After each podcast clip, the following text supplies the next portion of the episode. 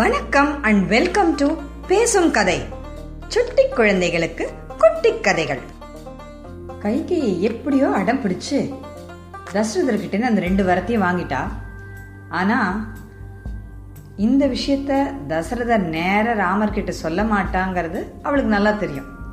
அதனால சுமந்திரர்கிட்ட சொல்லி ராமனை கூட்டிட்டு வர சொல்றான் ராமரும் உடனே வராரு.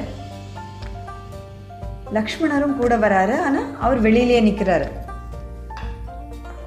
ராமர் வந்து கைகேயோட அந்த ரூம்குள்ள வந்த உடனே அவருக்கு ஒரு பெரிய அதிர்ச்சி. அவங்க அப்பா வந்து தரையில உட்காந்துருக்காரு அவர் கண்ணெல்லாம் செவந்து போயிருக்கு. முகம்லாம் அழுது அழுது வீங்கி போயிருக்கு. இந்த மாதிரி ஒரு நிலைமையில வந்து ராம எப்பவுமே தன்னோட அப்பாவை பார்த்தது கிடையாது. அவர் ரொம்ப கம்பீரமான ராஜா. அப்படிப்பட்டவர் இந்த மாதிரி இருக்கிறத பார்த்தோடனே ராமருடைய மனசு வந்து அப்படியே பதப்பதச்சிச்சு.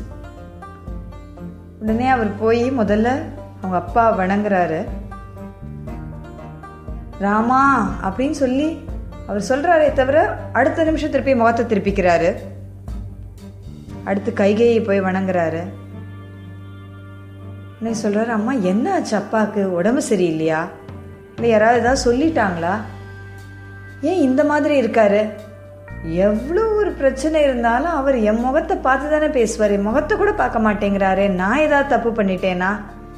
என்ன ஆச்சு சீக்கிரம் சொல்லுங்க. அப்படின்னு சொன்னார். உடனே கைகேயி சொன்னா இல்லைப்பா உங்கள் அப்பாவுக்கு ஒன்றும் உடம்புக்கு பிரச்சனை இல்லை. அவரை யாரும் எதுவும் சொல்லலை. நான் வந்து அவர்கிட்ட ரெண்டு வரங்கள் கேட்டேன். அதை கொடுக்குறேன்னு சொன்னார். ஆனால் அதை கொடுத்தா ஓ மனசு வருத்தப்படுமோன்னு ஒரு கவலைப்படுறாரு. அதனால தான் இப்படி உன்னை பார்க்க முடியாம அப்படியே முகத்தை திருப்பிட்டு உட்காந்துருக்காரு ராமா நீ நினைச்சேனா அவர் வந்து அவர் செஞ்சு கொடுத்த சத்தியத்தை காப்பாத்துறதுக்கு நீ உதவ முடியும். உன்னால மட்டும்தான் இப்ப அவருக்கு உதவ முடியும் அப்படின்னு கைகேயி சொன்னான். ராமன் ஒரு நிமிஷம் கூட தாமதிக்காம ஐயோ என்னால் தான் அப்பா இவ்வளோ வருத்தமாக இருக்காரா?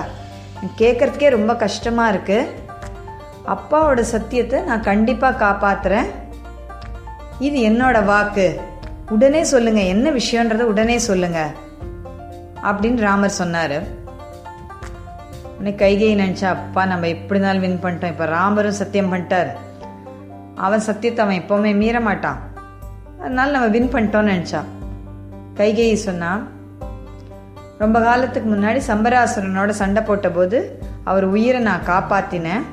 தசரதர் தம் உயிரை காப்பாத்தினதுக்காக எனக்கு ரெண்டு வரம் கொடுத்தார். அந்த வரத்தை தான் நான் இப்போ கேட்டேன். முதல் வரத்தில் பரதன் தான் இந்த கோசல நாட்டை ஆளணும். ரெண்டாவது வரத்தால் நீ பதினாலு வருஷம் வனவாசம் போனோம் தவசிகள் மாதிரி முனிவர்கள் மாதிரி ஒரு வேஷத்தில் நீ வந்து வனவாசம் போனோம் இதுதான் நான் கேட்ட ரெண்டு வரங்கள். அதை கொடுக்கறதுக்கு தான் உங்கள் அப்பா இவ்வளோ யோசிக்கிறாரு. அதாவது ஒரு அப்பாவுடைய வார்த்தையை காப்பாற்ற வேண்டியது ஒரு மகனுடைய கடமை. இப்போ நீ யோசி நீ என்ன பண்ணணுங்கிறத நீ யோசி. அப்படின்னு சர்வசாதாரணமாக சொல்லிட்டா. அடுத்து ராமருடைய முகத்தையே பார்க்குறா. அவர் என்ன சொல்ல போகிறாரு ஏன்னா அவர் இது நிமிஷத்துல முடியாது. எனக்கு தான் ஆட்சியை கொடுக்குறேன்னு அப்பா சொல்றா சொல்லியிருக்காரு. அதனால நான் தான் ராஜாவேன்னு சொன்னா இவளால் ஒண்ணுமே பண்ண முடியாது. ஆனா பெரிய ஆச்சரியம். ராம் உடனே சொல்லலாம் இவ்வளவுதானா? இதுக்கு தானா அப்பா இவ்வளவு கவலைப்பட்டாரு? இதோ இப்பவே அப்பாவோட சத்தியத்தை காப்பாத்துறதுக்கு நான் எல்லாத்தையும் செய்யறேன். அப்படின்னு சொல்லி ஒரே ஒரு நிமிஷத்துல கைகை அப்படியே ஆச்சரியப்பட வச்சுட்டார்.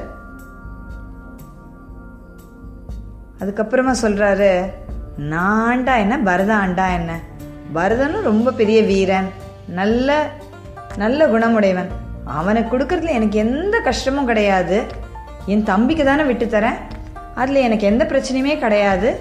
பரதன் உடனே அனுப்பி வர சொல்லுங்க. அவனுக்கே பட்டாபிஷேகம் பண்ணுங்க அப்படின்னு சொல்கிறார் அடுத்து நான் இன்னைக்கே நீங்கள் நினைக்கிற மாதிரி ஜடாமுடி போட்டு முனிவர்கள் மாறி வேஷத்தில் நான் நான் பதினாலு வருஷம் காட்டுக்கு போகிறதுக்கு ரெடியாக இருக்கேம்மா. நான் இன்னிக்கே போகிறேன் இதுக்காக எனக்கு எந்த வருத்தமும் கிடையாது. எனக்கு ரொம்ப சந்தோஷம். எங்கள் அப்பா பண்ணி கொடுத்த சத்தியத்தை என்னால் காப்பாற்ற முடியுதுங்கிறது எனக்கு ரொம்ப சந்தோஷமான விஷயம்.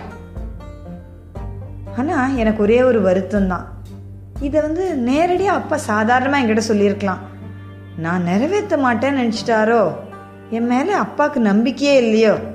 அதனால்தான் என்கிட்ட சொல்லாமல் இவ்வளோ தயங்கி தயங்கி என் முகத்தை கூட பார்க்காம அந்த பக்கம் திரும்பி இருக்காரா? இது ஒன்று தான் எனக்கு வருத்தம். நீங்கள் கவலைப்படாதீங்கம்மா. நான் காட்டுக்கு கிளம்புறதுக்கு தயாராக இருக்கேன். அப்படின்னு சொன்னார். கைகேய்க்கு ஒரு பக்கம் ரொம்ப ஆச்சரியமா இருந்து.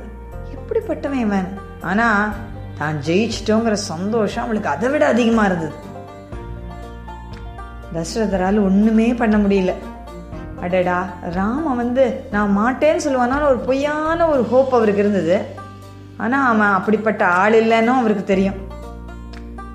உடனே ஐயோ என்ன பண்ணுறதுன்னு தெரியாமல் அவர் அதுக்கப்புறம் திருப்பி ராமானார். இவர் ரொம்ப நேரம் இங்கே ராமன் நின்றுட்டு இருந்தா தசரதர் எங்கேயா முடிவை மாற்றிக்க போறாருன்னு சொல்லி கைகை சொன்னா சரி சரி ராமா சீக்கிரமா கிளம்பு.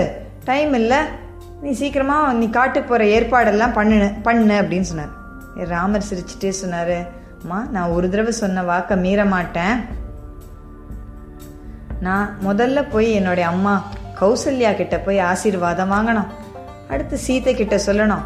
அதுக்கப்புறம் தான் நான் கிளம்பணும். வந்து எல்லார்கிட்டயும் சொல்லிட்டு வந்து திருப்பி அப்பா கிட்டேயும் உங்ககிட்டயும் ஆசீர்வாதம் வாங்கிட்டு நான் கண்டிப்பாக கிளம்பிடுவேன் அப்படின்னு சொல்லிட்டு நீங்கள் கவலைப்படாதீங்க அப்படின்னு சொல்லி உங்களுக்கு திருப்பி வணக்கம் சொல்லிட்டு வெளியில வந்தார். இப்போ அவருடைய முகம் எப்படி இருந்ததான் தெரியுமா?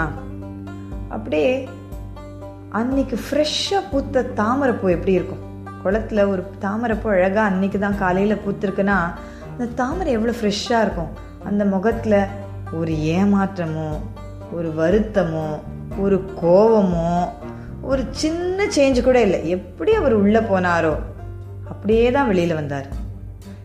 நேத்தி அவருக்கு தான் பெரிய ராஜ்யம் நீ தான் பெரிய சக்கரவர்த்தின்னு சொன்னாங்க.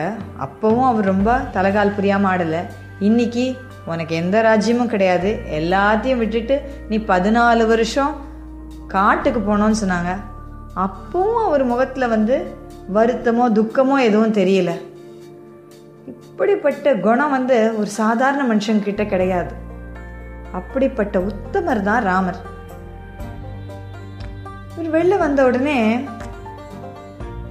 லக்ஷ்மணருக்கு பிரச்சனைன்னு தெரிஞ்சிருச்சு. பேசாம ராமர் நடந்தாரு. அவர் பின்னாடியே லக்ஷ்மணர் போனாரு. ரெண்டு பேரும் கௌசல்யா தேவியோட மாளிகைக்கு போனாங்க. இந்த கதை உங்களுக்கு பிடிச்சிருந்ததுன்னா லைக் பண்ணுங்க ஷேர் பண்ணுங்க சப்ஸ்கிரைப் பண்ணுங்க. இந்த கதையோட அடுத்த பகுதியை கேட்க பேசும் கதை யூடியூப் சேனலுக்கு சப்ஸ்கிரைப் பண்ணுங்கள் நன்றி வணக்கம்.